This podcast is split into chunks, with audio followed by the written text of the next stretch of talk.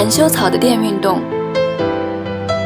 伯顿·桑德逊观察到，在合拢的捕蝇草中检测到的电脉冲与神经或收缩的肌肉的活动非常相似。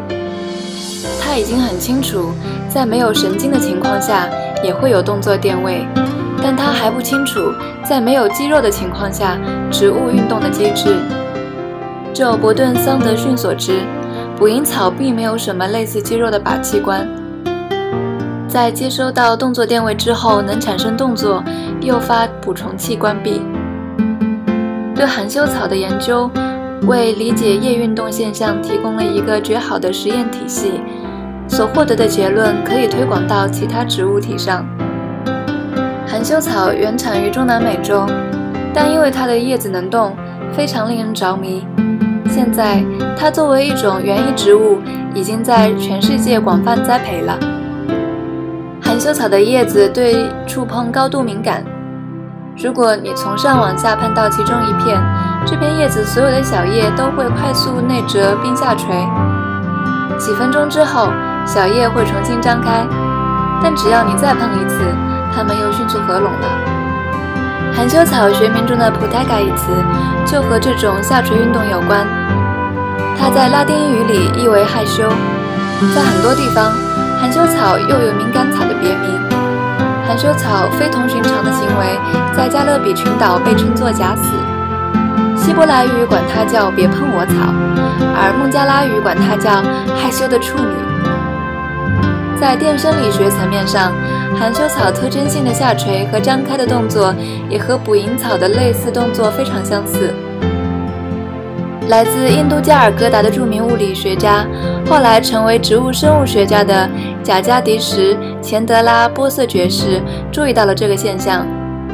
波瑟曾在大不列颠皇家学院戴维·法拉第研究实验室做过研究，在他研究期间的一九零一年。他在给皇家协会做的一个讲座中报告，触碰含羞草的叶子可以引发活动电位，活动电位沿着叶子辐射开来，导致小叶的迅速闭合。不幸的是，伯顿·桑德逊严厉批评了波瑟的工作，而且建议伦敦皇家学会会刊不要发表他的含羞草论文。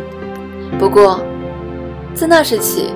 很多实验室做的后续实验都表明，波色其实是对的。含羞草叶子中有一群细胞构成被称为叶枕的结构，是能使叶子运动起来的运动细胞。研究揭示，当电信号作用在叶枕上时，就会引发含羞草叶子的下垂行为。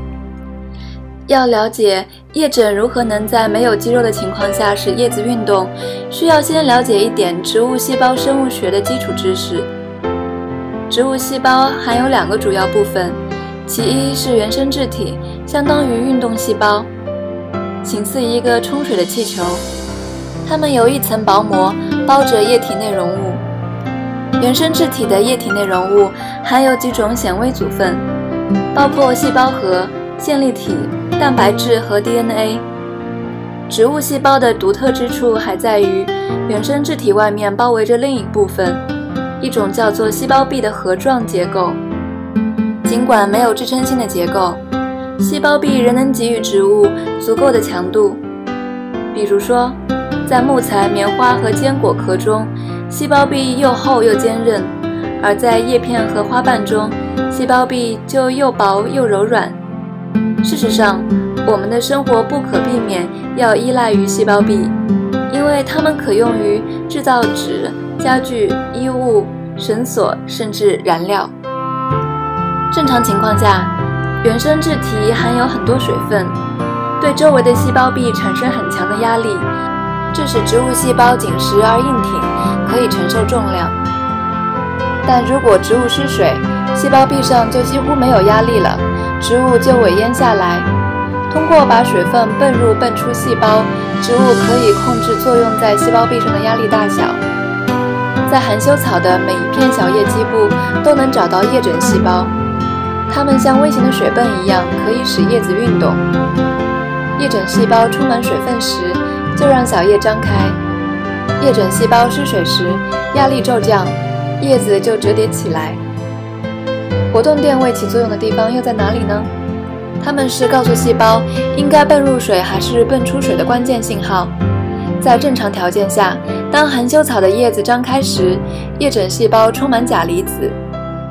相对于细胞外部，细胞内部高浓度的钾导致外面的水时刻打算进入细胞稀释它，这就让细胞壁承受了很大压力，于是叶子就硬挺起来。但电信号达到叶枕时，钾通道打开，随着钾离开细胞，水分也离开了细胞，这使细胞松垮下来。